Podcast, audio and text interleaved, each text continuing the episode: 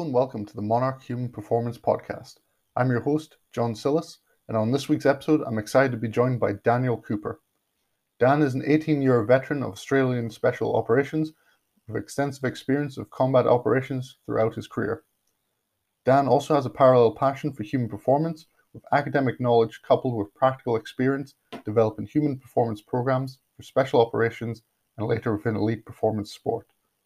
He is now focused on research and evidence based practice for developing optimal performance behaviors to maximize accurate information processing, response selection, and stress resilience in high consequence, complex, and adaptive environments. Dan is also an avid practitioner in testing his physical and mental limits through participation in various competitions as well as the world's toughest adventure races and ultimate endurance events.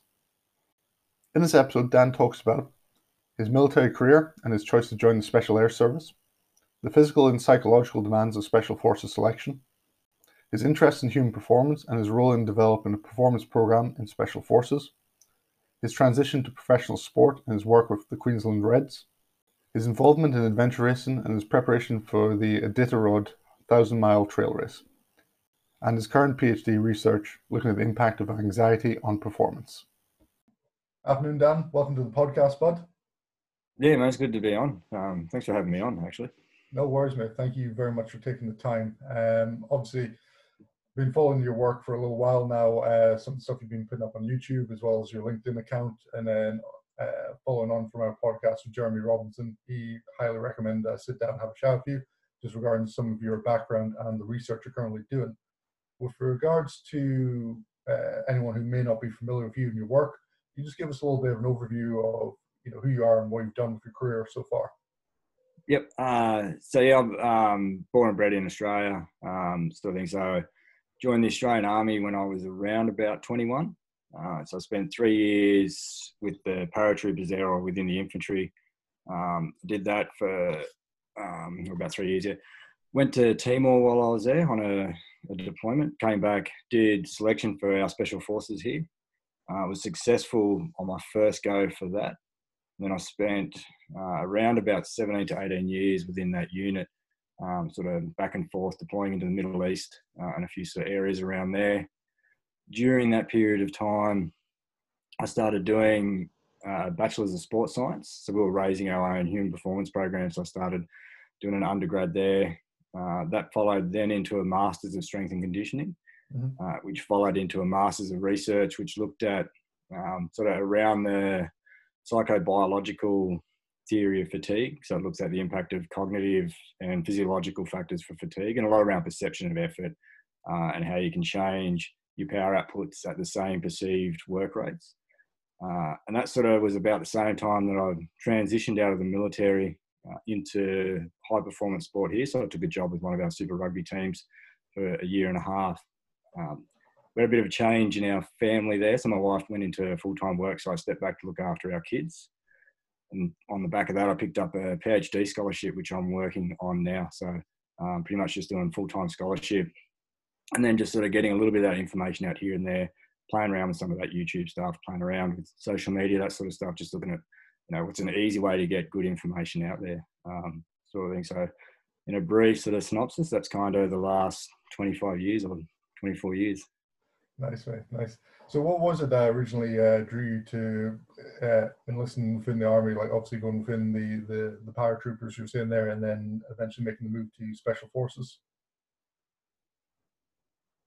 Yeah, I guess I was always interested in it. So, um, like I was interested in the British SAS because there wasn't much known about the Australian at the time. There was a lot mm-hmm. more coming from Britain because uh, obviously they'd sort of hit the media a few years earlier, a little bit earlier, um, and it just intrigued me. Just the fact that you know there was people like that out there, and the possibility of doing that, I thought was presented as a really good challenge. Um, so, you know, I've sort of um, quite happy to take on challenge uh, or sort of confront some of the fears that I've got. So, which was one of the reasons I went airborne was around fear of heights.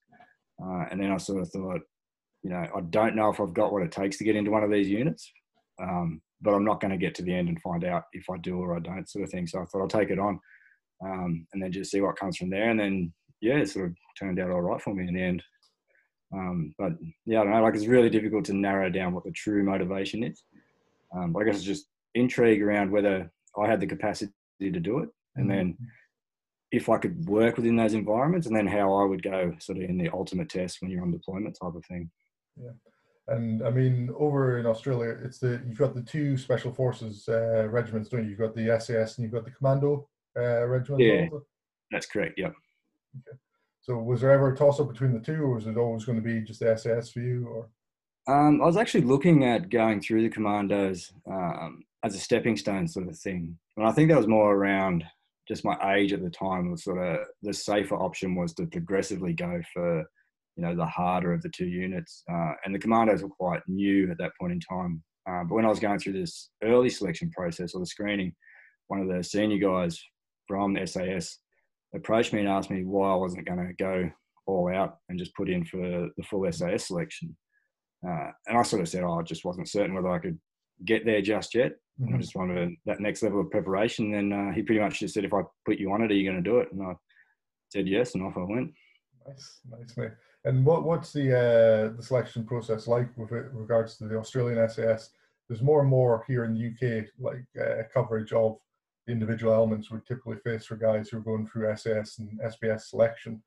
Most notably, um, would be the the hills phase of like down in Wales and the Brecon Beacons, guys doing uh, timed and heavy marches over you know undulating terrain through the, the, the hilly terrain of Wales what's it look like for you guys over in Australia? If you can dip into that a little bit for us. Yeah, well, I still like to uh, have a little bit of mystique around it. Um, in saying that, there is a documentary that was released a few years ago, uh, I think called "In Search for Warriors," um, but it sort of it has some similarities, but then some subtle differences in it. So the actual components of it are fairly stable from year to year. So there's periods there where you're tested in a team environment, you're tested on your own, and then you sort of tested under high levels of duress, fatigue, uh, without eating, sleep deprivation, these sort of things.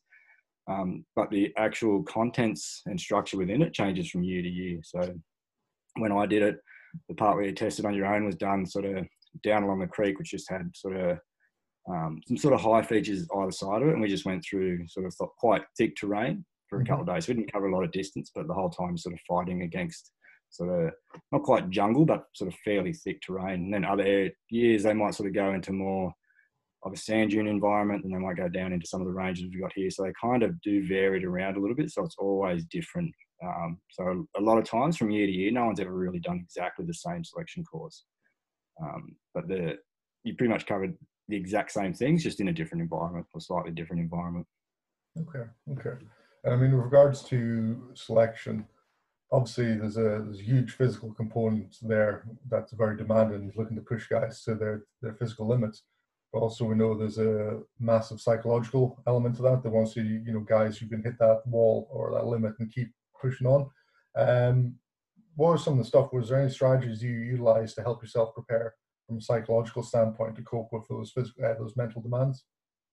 Um, yeah, I think it was going to be mostly mental going in. So I kind of understood if I had the basic level of fitness to see me get through it or pass the initial test and get through it, then it just came down to my attitude and sort of whether I wanted to make the choice to leave or not. Um, so the strategies, and I've kind of always used a very similar strategy, and it's very much what I use today when I do a lot of my extreme racing or extreme endurance stuff. Um, is I just work for short periods or focus on short periods. So when I first get there, I'm not too concerned about the fact that it's sort of 17 or 19 days or whatever it is.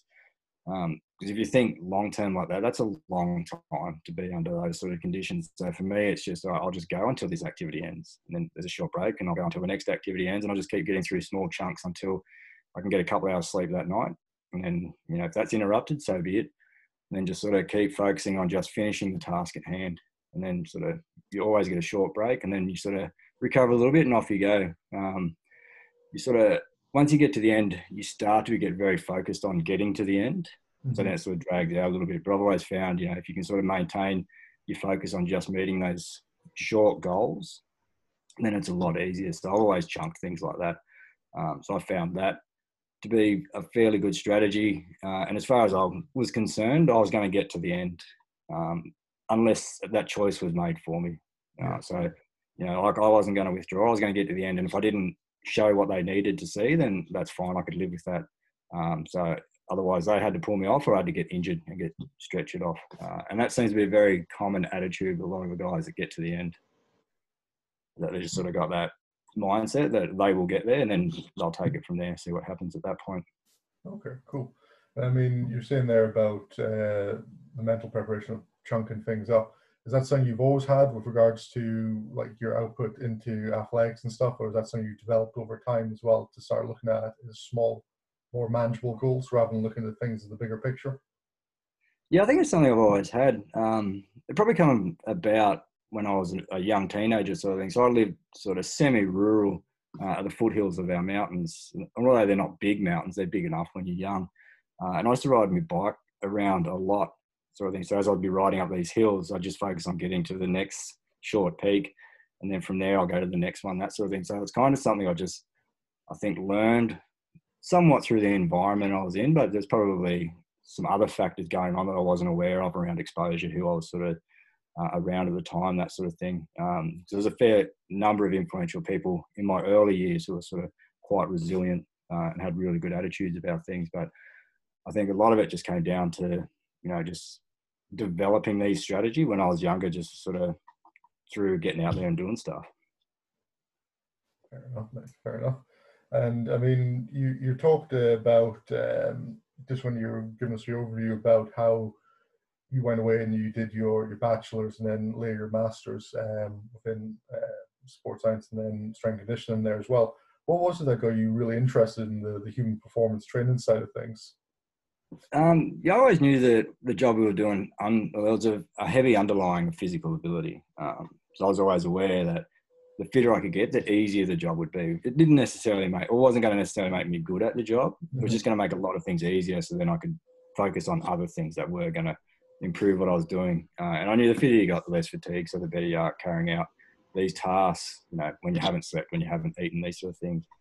Uh, and at the time, there was sort of there was a shortage of information out there. So this was sort of before fitness started to become really popular and accessible on the internet. So he's sort of talking, you know, mid 2000s when I started looking at it, or sort of 2005, 2006.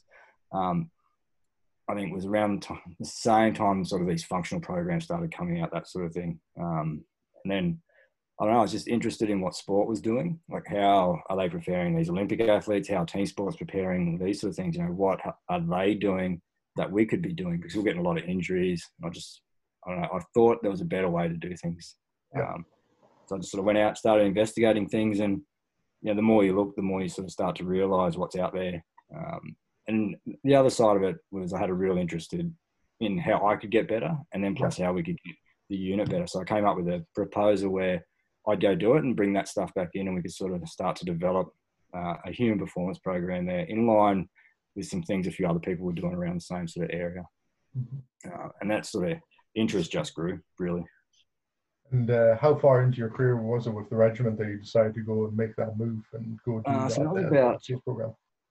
Yeah, so it was about nine or ten years in, um, sort of thing. So I'd been there a while. Like it wasn't one year in, then decided, you know, I need to start adding volume to my workload, um, sort of thing. So it was still a fairly busy time, but at that stage, I didn't. I had work, I had my wife, and then I had time to study, sort of thing, outside of that, uh, which was still a pretty big workload. Um, but yeah, I'd been around for a while, and I'd got reasonably competent at what I was doing, sort of thing, yeah. before I started adding other sort of complexities into it. Nice. And I mean, with regards to you know, you went away, you got this knowledge, you brought it back into the regiment, and started uh, playing around some of the training modalities around it. What was your what was your training philosophy around that? You know, what was some of the things you tried to implement early on uh, into that to try and bring down those injury uh, numbers within the guys? Yeah, so traditionally in the Australian Army, uh, it's probably similar to a lot of armies. They do a lot of running. So, like if you've got large groups, it's easy to run. It's easy to do a lot of body weight work, these sort of things, um, which is fine. But when you that's all you do, you get a lot of monotony. So you start get a lot of overuse in these areas, these sort of things. Uh, and we're always on our feet in these roles, always carrying load. So when I started looking at it, uh, the first thing I did was just try and get as much information as I could to try and drive an understanding of where we could make the, or sort of triage our program so we could make the best improvements early. Uh, and it just came down to reducing the volume of a lot of stuff we are doing, um, looking at, okay, well, how much work we're doing, how much recovery are we getting, and what's appropriate volume loading in that space. Um, you know, because you're talking about quite high occupational loads. Mm-hmm. So a lot of it just came down early on to try and change the mindset.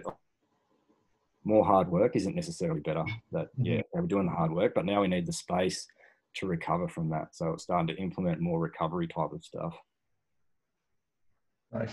And with regards to that, then for the the program itself, were you just overseeing that completely um, and running that program, or do you have a couple of guys under you to help implement that program across the regiment?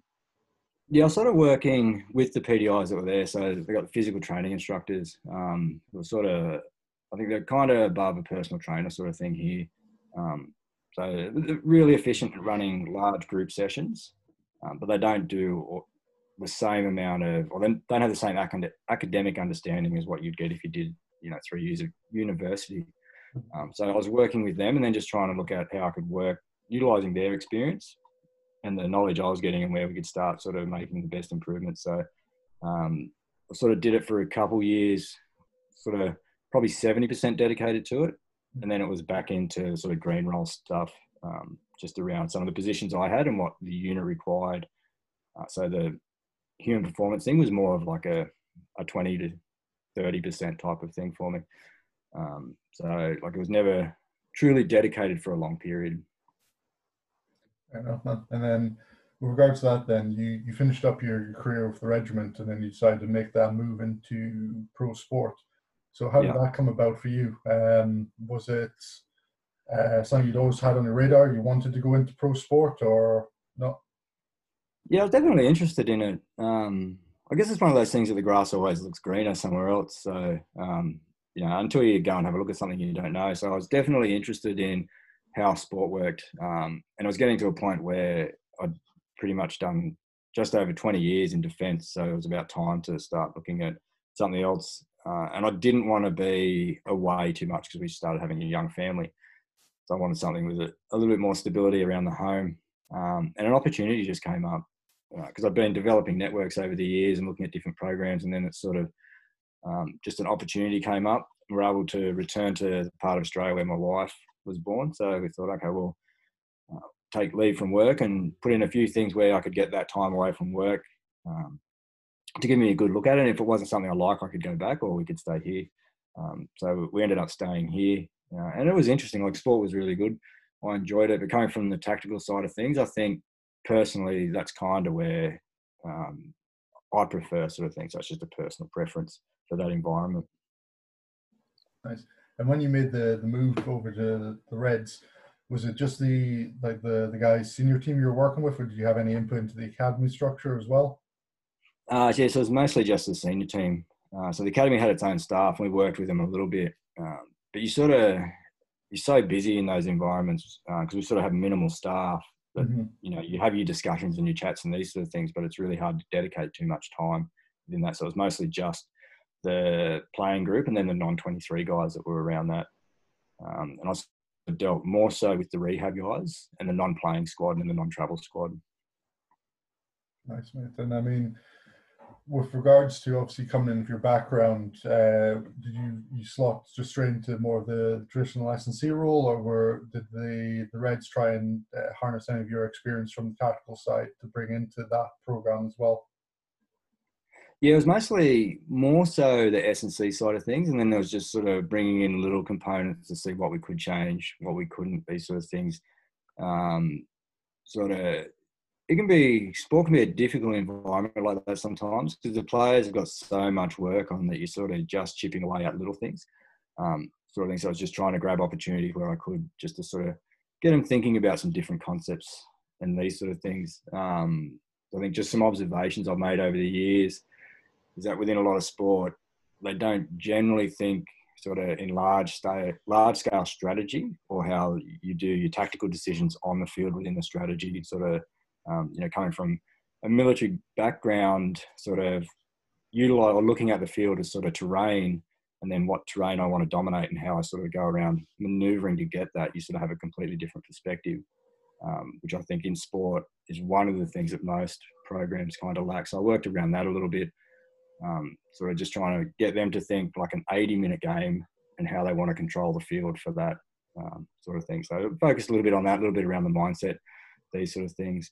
Um, but very much a different group of people from what I'd previously been working in. Mhm. So completely different problem sets. Uh, and to be honest, a lot of that was outside of my scope, so I didn't delve too much into that. I just sort of gave them some little stuff about how, what sort of works within the environment I came from for maintaining that sort of intense focus that you often see there. And how, how did you approach that? Was that just sitting down with the, the technical coaching staff and discussing the options around that that they could implement, or did you present it all to the team in regards to like you know dominating and holding down that field of play for the tactical side of things? Yeah, it was a bit of both. Um, so sort of talk to the staff around, you know, some different ways of looking at things, a little bit around some of the way um, we'd analyse things, both for our strengths and weaknesses and the opposition strengths and weaknesses, and sort of look at what can be exploited. You know, what do we need to worry about being exploited by them, um, and that sort of stuff. You know, and they've got their, well, they have their own analyst that looks at a lot of other things. So I sort of would talk to him a little bit here and there, and then um, sort of some dedicated presentations to the team as a whole, just changing the way that they think about sort of things a little bit. Um, you know, so if things get really tough, it's it's easy to go into survival, where it's much harder to sort of think about, okay, well, I've got to thrive in this environment. How do I actually grow from this challenge? Uh, so sort of talk around a few of those sort of things, uh, and then just a lot of small one-on-one conversations with guys um, to sort of in the role I was in, you're in the locker room a lot, you're hanging out with the guys a lot, these sort of things. So it's just sort of constant small exposures and constant themes and these sort of things. Because um, when you're looking at behaviour change, like you're not going to get it from a presentation, you're not going to get it from one-off. Yeah. You know, it's a it's a constant, deliberate sort of practice or strategy that you're changing these behaviours. So there's a lot around that. And with regards to going from the, the military into pro sport, how did you find uh, just switching from one environment to the other and like the, the team cultures? Obviously, the team culture within special forces versus the team culture in pro sport. Was there a lot of similarities within that? Was there a lot of uh, disparity as well? Yeah, there is. There, um, that was one of the things that made it quite easy, because you know, a lot of people talk about the difficulty in transitioning out of such a, a, a similar environment to what I was in. Um, and I kind of almost just went laterally across into a very similar environment. So the team itself, um, really good playing group, and they're fairly young, so they're sort of uh, fairly humbled guys. There was no big egos. Uh, Australian sport doesn't have these real high-paid stars. Um, you know, Australian, or especially rugby, just can't afford them for one reason. Mm-hmm. Um, but it's sort of there's not a big disparity between your bottom level guys and your top level guys. So you're not really dealing with guys turning up in Ferraris and parking in the coach's spot, these sort of things. So okay. um, a very easy group to work with in that regard. Um, and uh, half of them are sort of country guys, so they're more relaxed. Uh, so I sort of found it that side of things was really easy, and the coaching staff we had were really good. So the transition was quite easy in that respect. Um, as far as the focus and dedication goes, there's obviously some differences there, you know, because a win or a loss is just a win or a loss. Where in tactical environments, you know, a loss is sort of there's high consequence for a loss or for a poor performance. Um, so you're just not going to get that level of focus outside of that environment. Uh, and to be honest, I don't really think you're going to achieve it. Um, and I think it has its own implications outside of that anyway, sort of thing. So there was a lot of similarities, sort of a few differences, but you know, I found it quite easy to go across and a really enjoyable place to work. Cool, cool. Uh, one of the, the big things I want to chat to you about is just um, from what I've seen through social media of you is just your your adventure racing that you're involved in quite heavily now. How, how did that come about? How did you even get involved in that stuff? Um, yeah, I don't know. I couldn't give you the precise start to it. I think it just came around conversations when we were away. Um, sort of, if you're away for too long with people, you just start talking about all sorts of random stuff. Um, and we're sort of throwing out some small challenges, nothing ridiculous. Like when I was in Timor with the regular army, I've seen some really weird challenges and these sort of things. But this was kind of a little bit um, rational. And we're talking about sort of long races and seeing whether we could do it. Uh, and the Marathon des Sables came up. Uh-huh. And it kind of intrigued me. I was interested in it. But when I looked at it at that time, logistically, it would have been really difficult. And I think to get onto it would have been quite difficult. So I kind of just ignored it. And then a similar race came up in Australia from a company that does very similar races. I think it's the Racing the Planet. They do four deserts. And then they do like a traveling race every now and then. Uh, and one was in Western Australia where I was. So I did that. Uh, so that was sort of the, I think a marathon a day over five days or six days, whatever it is. Um, but they had to change it around a little bit just because of the terrain we were traveling in. And then from there, that, I sort of got fairly interested in it from that point. Uh, and then it was more just guys coming in, putting articles down or races, going, "Oh, why don't you try this? Why don't you try that?" I think they're just baiting me, to be honest, to see what I'd go for and what I wouldn't. Um, and then after a while, I sort of got more and more interested in it. And then I did the Yukon Arctic Ultra um, in northern Alaska, sorry, northern Canada, which was 430 miles. So um, I think it was around about 730 kilometers or something. But the distances vary a little bit from year to year based on you know where they cut the trail, these sort of things. Uh, and that took me 10 days, and it was the first time I'd really ventured into sort of these almost Arctic environments. Um, coming from Australia, you sort of don't get much exposure to that. So when I went in, I was still a little bit hesitant about how it would work out for me. Mm-hmm. Um, but you know, after sort of at that stage, probably 15 years of living in the field, you kind of adapt to your conditions and you sort of you understand what your limitations are, and you're a little bit sort of safer. Uh, I've completed that.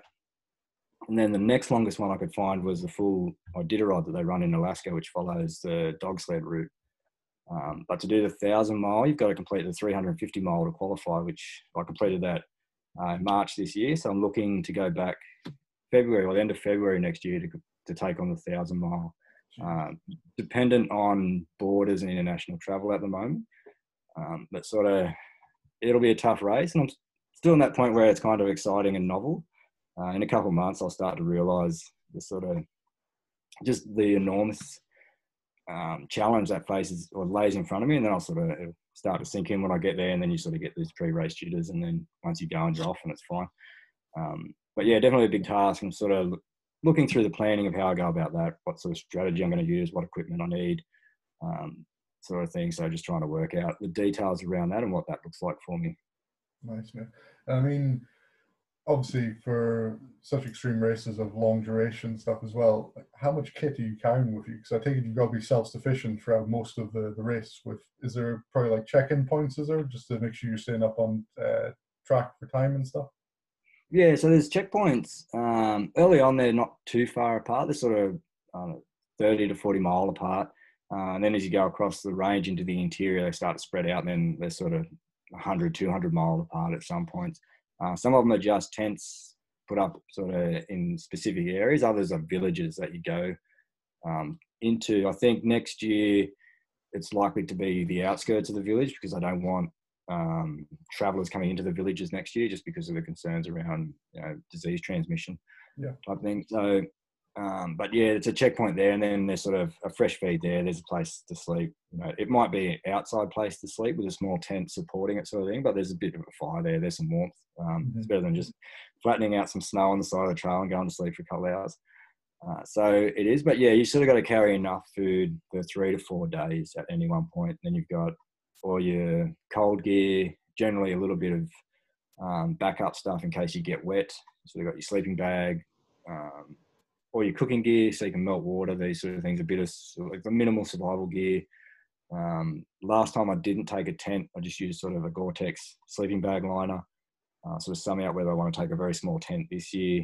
Because uh, if you sort of get caught in a blizzard for two days, then you know a Gore-Tex sleeping bag is going to get sort of probably a little bit too small. Yeah. Um, so I was sort of weighing up, you know, what do you take, what do you don't take. Although the sled slides across the ground pretty well. It's you know every 500 grams or half a kilo matters. So you know you take six things that you don't really need, and it starts to add up really fast. So you know you sort of take a bit of equipment, but almost the bare essentials. And with regards to obviously being in colder environments, how do you find the acclimation? You know, going from Australia to these colder environments, and how do you how do you prep for that? Obviously, being in such a nice warm place that you are. I know. Um, everyone kind of laughs at that one. So, uh, so yeah, because you come out of here almost in the peak of summer. So, um, like Brisbane will get the low 40s, but the humidity is almost 100%. Like it gets really humid here. Yeah. So you go from there, and then when I went to Alaska this year, or to Anchorage to begin with, I think it was around minus 15, minus 16 Celsius when I first got there. So you're talking sort of 50, 55 degree temperature differential. Um, so I'll go a little bit early and then I just go out early in the morning, just do sort of intermittent exposures, sort of on and off into the cold, just to sort of try and get as much as I can before it's a problem. Then go get sort of just warm enough to go back out, and then just sort of, or I'll walk around and just sort of take some layers off mm-hmm. to a point where I'm cold, and then put some layers on, that sort of thing. And then uh, when I was there this year, I still had some stuff to or some equipment to buy, so I was just walking around all day getting equipment, just sort of trying to get as much exposure as I can get, sort of without overdoing it. Um, and that seemed to work over about a week. I was trying to go. I was going to try and do some ice baths, these sort of things, before I go this year for a couple of weeks beforehand, just to take that edge off it, um, because that sort of cold water immersion can help with the temperature change. Um, just all little things, but the reality is, it's like I can't completely do it, so I just mm-hmm. need to be really cautious of how much I expose sort of my skin to the temperatures and those sort of things. So, um, you know, if, when I go to get out of bed, it's a very deliberate action. So I know where everything is. I know what I need to do, the order it needs to happen. And then when I make the decision to get out of the sleeping bag, then mm-hmm. it's just everything happens as fast as it can. So I can get moving quickly to get that heat going. Uh, and then when you stop, probably about five to 10 minutes before you stop, you start going through your head, okay, well, where is everything? What do I need to do? So you just start going through that mental rehearsal. I'm going to stop up here. Need to get everything done as quick as I can. You know, if I'm going to melt snow for water, then I need to know exactly what I'm going to do, when I'm going to do all that, this sort of thing. You go along, find the right spot where you can get that done as quick as you can. So, um, as soon as you take those gloves off, you sort of the clock starts ticking. I mean, with regards to obviously all the prep that goes into it as well, like from uh, travel arrangements to getting your kit sorted and everything like that, and obviously you talked about getting uh, acclimate to the, the environment there as well.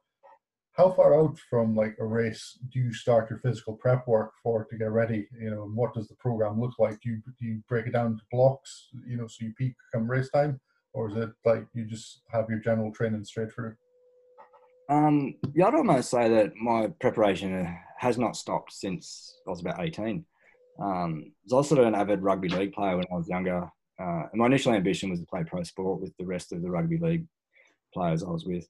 Um, the reality is it's such a, a, low number of people that go through that. Um, but I'd always been active with that ambition. Then when I joined the military, you get dedicated time to train there. So, you know, for 20 years, I had a couple hours every morning, which were dedicated. Um, but well, for most part, every morning um, sort of work, not getting involved too much. Um, so where you know you, you can go do your training, these sort of things, and then I've always been active in my own time. So since I've left, I've still trained pretty much um, every day. So since I went to university, obviously my training's evolved a lot more from what it was. So early days, it was a lot of running, a lot of bodybuilding, those sort of things, because that's just the information that was available. Uh, and then it sort of went into a little bit more of like a CrossFit style, functional fitness, high intensity sort of training um, the reality was in the environment I was in, you just can't maintain those sort of workouts regularly, and it just sort of shoulders were breaking down, knees were breaking down, these sort of things. So um, I had to be more conservative, and now it's very much a structured program where I'll keep sort of a fairly good base of all round skills, all round capacity, as well as I can. Obviously, as you age, you start to sort of need to be more aware of your recovery. You know, just realistically what you are capable of, these sort of things. Uh, and then based on the event I want to do, then I'll start to spe- or specify a little bit more around those attributes. Um, so probably mid last year, I started doing a lot more endurance work. Uh, and part of my lead up was doing a 24 hour obstacle course race, just to sort of like, you know, just an event for big volume to sort of see where I was at and then moved off. So it was a lot more endurance work. Um, my strength sort of went from less maximum strength stuff, more strength endurance, did the race this year, so that sort of gave me a really good base to work from. And then coming from that, uh, I actually noticed a decent jump in work capacity and endurance once the fatigue from that race had settled. So it took a couple of weeks for that fatigue to wash off. Um, but then I was actually capable of sort of more lower end work or lower intensity work. Um, so it's sort of just been a, a matter of building that out and then just making sure I'm doing enough strength work to kind of maintain the strength I had as best I could. Um, so I don't want to lose my strength stuff. So I still sort of um, like to compete in sort of the CrossFit Open, some of the CrossFit Masters type stuff here, um, just because I enjoy that type of competition here and there for something a little bit different. Uh, so yeah, a lot of sort of structured programming around that with a lot of dedicated recovery in there. And then pre-event, I'll sort of start tapering probably maybe three weeks out because uh, I will build up a lot of fatigue by that time. So I'll sort of look yeah. at three weeks out. That allows for a bit of travel, allows for a bit of time there. Uh, and the reality is, I'm not going to the Olympics, so you know, if I get the taper slightly wrong, it doesn't matter. You know, it's not that sort of two week dedicated taper where I'm looking for that three percent increase. You know, so I just want to wash off fatigue because there's a lot of that coming. So. And I mean, with regards to the trend, then, like, what, what's your training frequency right now within the, the, the week? You know, do you run off a, a seven day or a ten day uh, training template, and like, what does your recovery look like within that? To obviously, offset some of that fatigue you're building up. Yeah, yeah. So I sort of did. Um, I kind of have, will have a midweek recovery day. So I'll sort of do Monday, Tuesday, and then recovery, and then three days on the back of that. Or I'll do three days recovery, and then two days. Sunday's always recovery. Uh, that's always family day recovery, that sort of thing. So I'll never go into that day. Um, and initially, I was doing two day or two sessions a day um, for probably about almost two blocks until I start to realize that that fatigue was accumulating too much. And so then I dropped it off.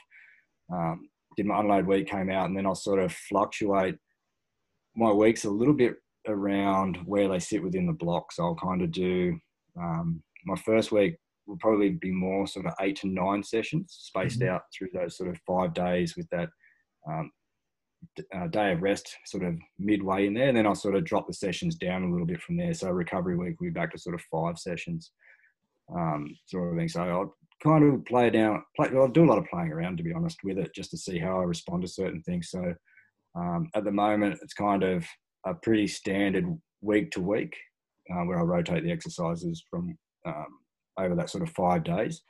Where I played around before with sort of uh, like a 10 or a 14 day rotation of exercises where it'll sort of be two two week blocks within that four weeks. Um, and I sort of just will mix it up based on life factors, where I'm at, what I want to achieve, these sort of things. Um, but at the moment, it'll be fairly consistent with my running. So if I'm going to reduce something, it's more so reducing strength sessions at the moment than my running. So I want to keep my sort of volume on legs up at the moment and then slowly build that towards a race. So I think I'm going to, if I'm going to be on my legs for about 18 hours a day, then I just need to get some work done now. Yeah. So with regards to the running, then what's your what's your volume looking like per session or per week? You're trying to accumulate within that.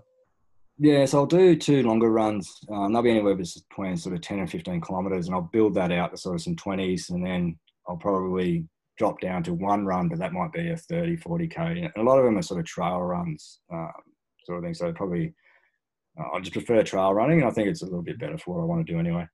Uh, and then I'll sort of mix in that probably two interval sessions or one interval session based on you know how much volume I'm doing in the sort of lower intensity. And then I'll manipulate my high intensity running around that. So the intervals are more sort of just trying to get extra volume in, but without the time requirement for long distance running. Because obviously endurance running takes up a lot of your time. So you know when you've got other commitments, you just can't really devote that amount of time to it. Uh, and I kind of find once I get over a certain point, like if I get up around 50 Ks a week or 40 Ks a week, then I just start to deteriorate a little bit. So, mm. um, you know, if I can't get the volume, then I'll try and get a little bit more higher quality work or speed work in there just so that it bumps it up a little bit extra.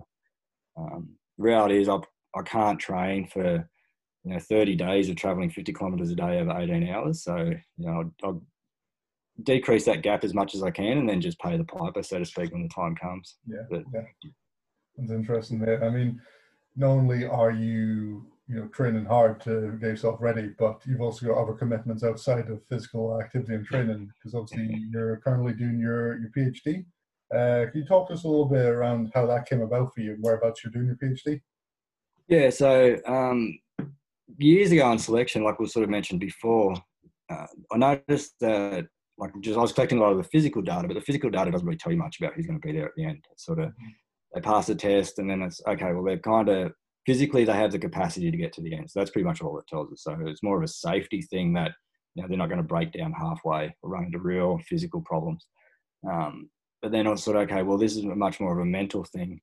And I sort of got intrigued into the mental side of things, and then coaching a lot of the tactical skills, uh, and that sort of led me into first into the masters of research where I was looking at how you know integrating that sort of cognitive and physical approach impacts the way people perform on aerobic test, which is what we're using sort of our outcome measure for that. Uh, and then the PhD led into more around kind of the tactical side of it, how we develop guys so that they can perform skills to also maximize their transfer from training and sort of a lot of the ranges, a lot of these things we do into actual real life combat scenarios. Because uh, obviously the pressure goes up fast from sort of the training into real life. Uh, so it's looking at what is the impact of this sort of increased pressure or increased anxiety, you know, through these fears that you encounter within a real environment, how they impact the execution of your skills, and then what we can do to mitigate that sort of impact. Because the, the early work I've done shows that um, there's quite a significant reduction in your skills when you go into like or into a higher perceived pressure training environment, and then when you make the next jump into a real life environment, it, there's a significant decrease again. So the transfer at this stage doesn't look like it's that great. So yeah. sort of trying to work that out and then look at okay, well, you know, what are the interventions to try and increase that transfer? Nice. So I know, like from my own reading, that obviously with guys being put into greater and very stressful situations, obviously that adrenaline dump there causes a lot of small motor skills to go out the window, you know, and uh, a bit more clumsy around that. But what about uh, the cognitive side of things as well? What what's some of the, the issues we can see around that when guys have that anxiety, that stress just skyrocket through?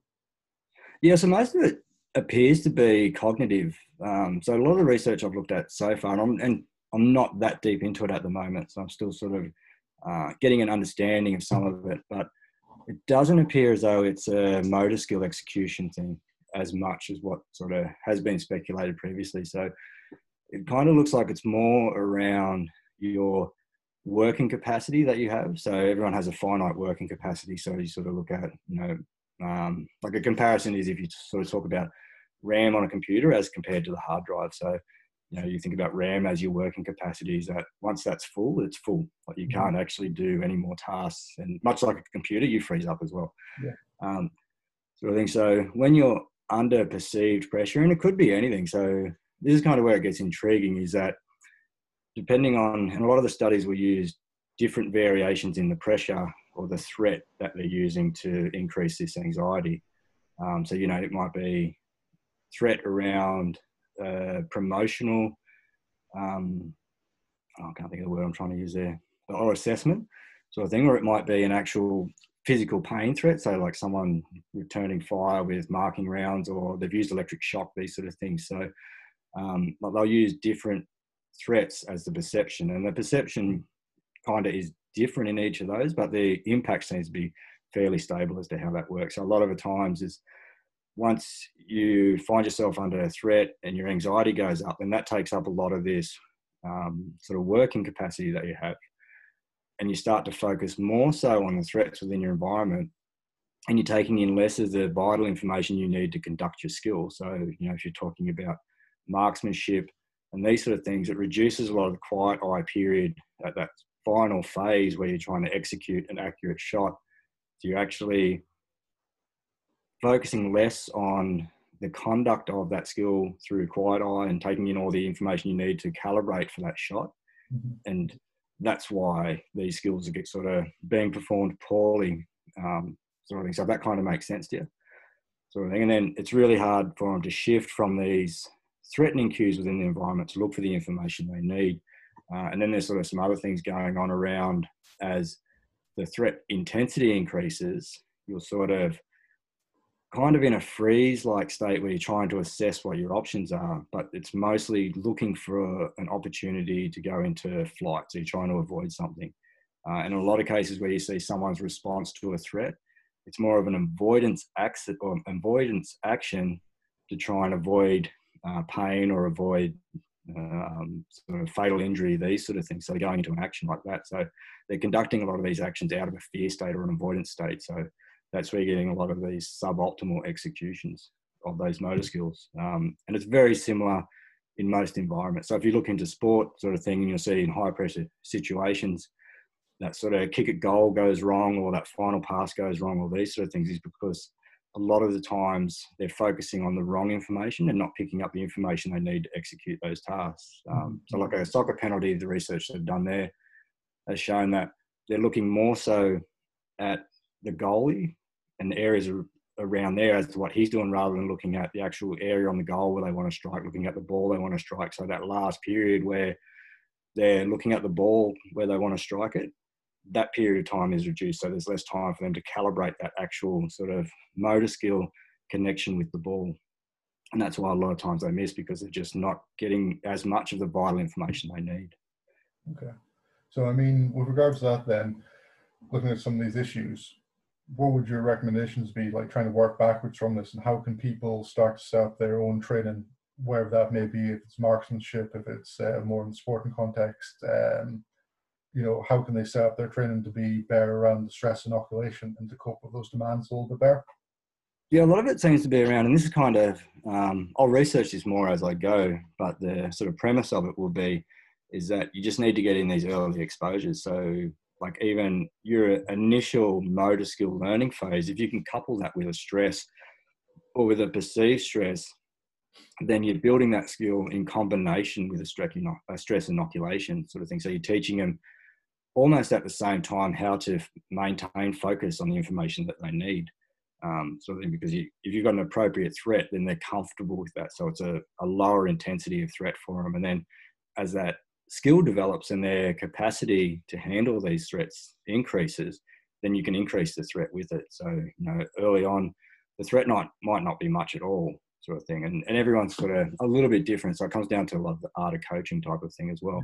Um, but then as they progress, then you start to introduce threats, but you want to try and make them as environmentally relevant as you can. So, you know, trying to get someone to do a maths test really quickly in sort of a tactical environment is not going to work because it's a completely different stressor, these sort of things. So, you know, you see a lot of work where guys will try and put people under pressure, but it's not contextually relevant. So you're almost training, you know, a completely different process where if you can train them with sort of something that's contextually relevant within an environment, then they also increase their kind of pattern recognition for what they're looking for in that environment. So, you know, a lot of times when we go into an environment, we're looking for cues or patterns so that we can start to understand what's in front of us.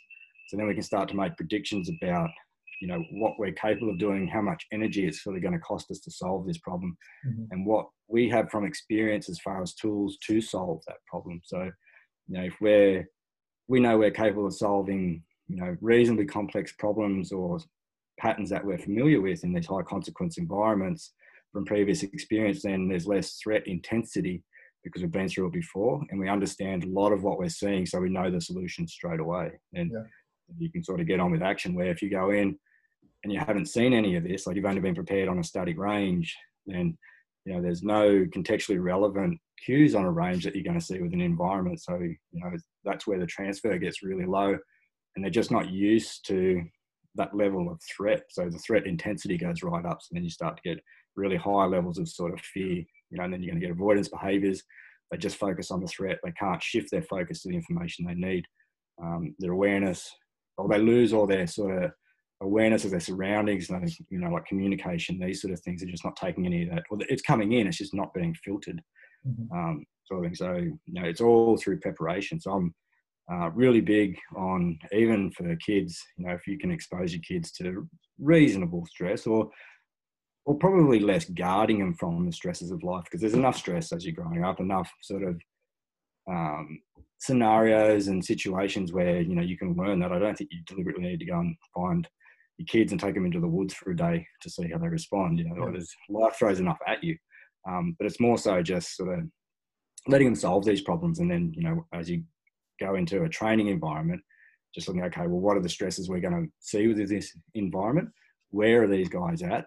Okay, what's the progression from where we're at to where we need to get them to? Mm-hmm. And then it's sort of it's very much the same as physical training. You just progressive overload in their stress and just see how they respond.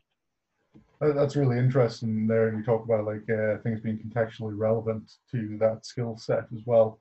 Um, I think I agree with you completely on that. I tend to see people either throw in skills that aren't relevant to the task at hand or the training process is rapidly accelerated. So it takes someone from being, you know, new into a skill and then throw everything at them and it's just overload completely. Yeah. And from your perspective then, your background then, Dan, sticking with say like the marksmanship side of things, how would you like set up a training program to inoculate someone to that stress response? So saying say someone's brand new in it and all they've ever done is shoot paper targets on the range, you know, very static environment, how would you get them ready for, you know, moving up that, that pathway to going live with a team, you know, moving through like a CQB um, scenario or something like that? Yeah, uh, to be honest, I can't go into too much depth on a lot of it. Okay. Um, yeah, just because the environment I'm dealing in is kind of um, like I can't view too much of it anyway, sort of thing. So like there's there's, there's some requirements within that environment, um, but it's kind of using, as I say, implementing the appropriate stresses early, sort of thing. So they're envi- similar things that they're going to see within their environment type of thing. So introducing that early, um, and then yeah, just making sure that they are responding. So um, like there's kind of a reluctance for people to put themselves under pressure or under stress because most people see that as a negative thing. Mm-hmm. Um, where when you look at the stress response or the threat response and everything that goes on with it, it's actually a positive thing. So we actually learn better when we're under a little bit of uh, threat response. Just sort of pressure increases our learning just through a lot of the um, internal mechanisms or biological changes that go on. Uh, so it's giving them that, but then it's making sure you've got the time for recovery.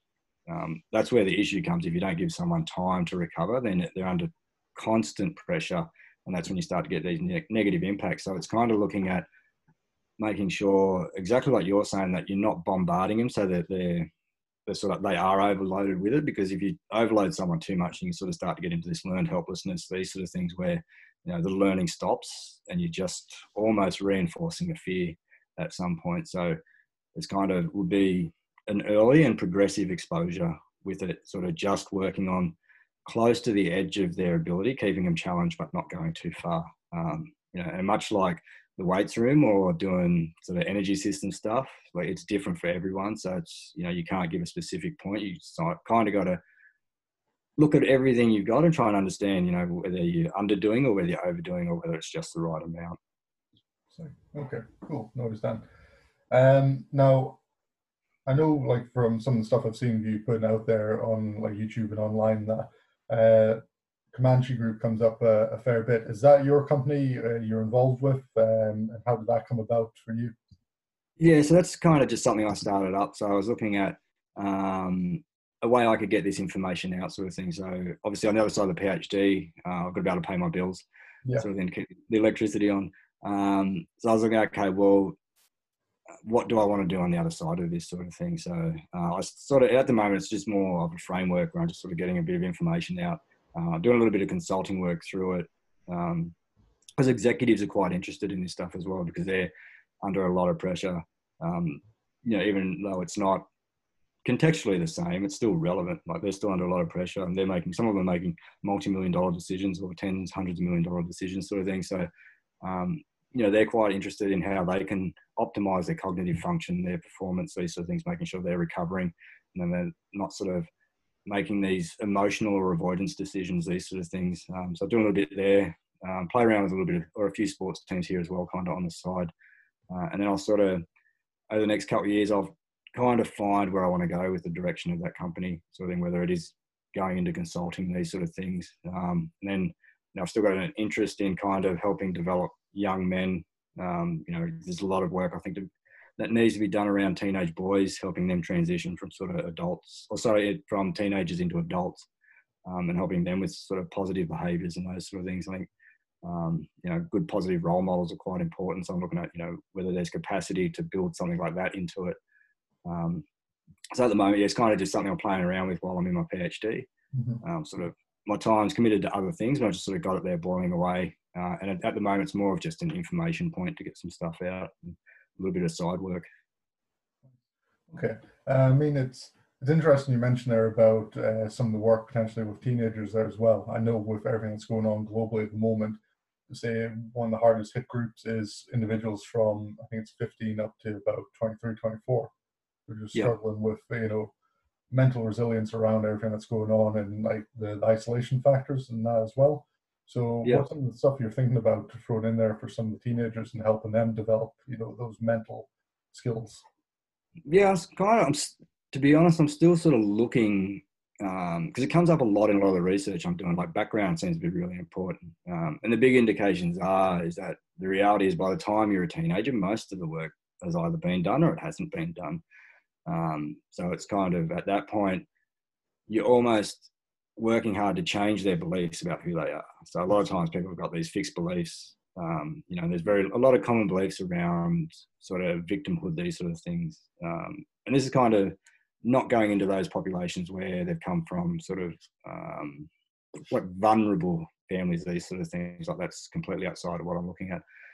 Um, but they'll sort of come up where, you know, they see that everything they're doing is impacted by external forces, sort of thing. So you almost got to try and change their belief that they're in control of what they're doing, um, and try and give them a head or redirect them almost, sort of thing. So you know, looking at you know, what you can do around providing positive role models, these sort of things. Um, and for me, I'm kind of uncertain whether I have the capacity to do that anyway, because it's a fairly big time commitment, like to change these sort of things. Like it's constant exposure to them um, or getting the right people in front of them, these sort of things, sort of things. So I sort of at the moment just kind of trying to help out some of the organisations that are doing it, and then looking at you know whether there's scope in the future to sort of start helping out in that space. Um, so I've sort of looked at a few things around you know how hard would it be to sort of get you know like a coming of age thing where you kind of take the dad and the son out on like a five day trek and you sort of you know, like that transition point rather than just, you know, you finish school, you're, you're a man now, off you go, you know, start taking care of yourself. Um, you know, like what can you do to start to, you know, help build some of these relationships at home? Because at the end of the day, like the father's probably, you know, the most influential figure in a young man's life or in a boy's life. So, you know, not everyone has the luxury or has access to, you know, a, a very good, uh, consistent male role model model sort of thing. So looking at that, um, you know, a few things around there sort of thing. But again, at the moment, it's kind of just looking at what can be done without kind of trying to commit too early and then, you know, to avoid making those mistakes of getting too involved too fast. Yeah. No, that's some interesting points there around like that development uh, research can be done around that area, mate. Um, Dan, I'm always interested, like when chatting to people about what they're involved with regards to their own CPD and development that uh, on that basis, then, can you give us a, a recommendation on like a, favorite book, an app, or website you've been using recently, and you know how that's helped you? Yeah, so I um I get through a lot of books actually, sort of um mostly through Audible, these sort of things a lot of research. But I guess probably one of the best books I've read in a while was uh, The Liberator, which I think is Felix Sparks, I think is his name. Uh, it's an American World War II officer who started off um, right at the start, so started off in the um, the Italy landing, I think, in the southern part of the European campaign. Then went all the way through, was involved in, I think, it was the liberation of Auschwitz. Um, just like an incredible, I think it was like 550 days or something, or over 500 days, just involved in constant engagements with the Germans. Uh, lost his company at one point um, in the mountains in Italy, and then became the commanding officer. Almost lost his whole battalion. Um, sort of thing like there's at one point there where he rescued some of his guys in front of a bunch of German machine gunners. Uh, and reportedly in the book, they tracked down the machine gunners to find out why they didn't kill him. And they said that they seen this officer jump off a tank, run in, and just start dragging guys out, and they didn't think it was fair play to take a shot at him. They were sort of impressed by the fact that the American officer was looking after American guys, and they were sort of thinking, you know, I wonder if our officer would do the same for us. Um, so they just kind of they didn't think it was right to shoot at him, so they let him go.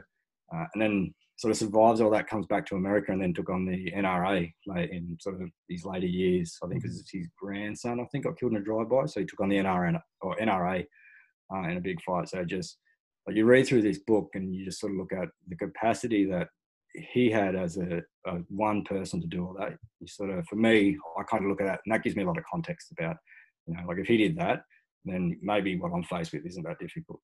You know what I mean? So for me, that was a really good book. Um, so I kind of like those sort of books. That's probably one of the better ones I've read in a while. I just sort of couldn't put down once I started reading it. Nice. That sounds awesome. I'll definitely uh, look that up and I'll make sure I put that in our show notes as well. Um, going forward, Dan, like if anyone uh, listening to this wants to reach out to you and that, what's what's the, best ways people can get in touch with you and find out a bit more about uh, it?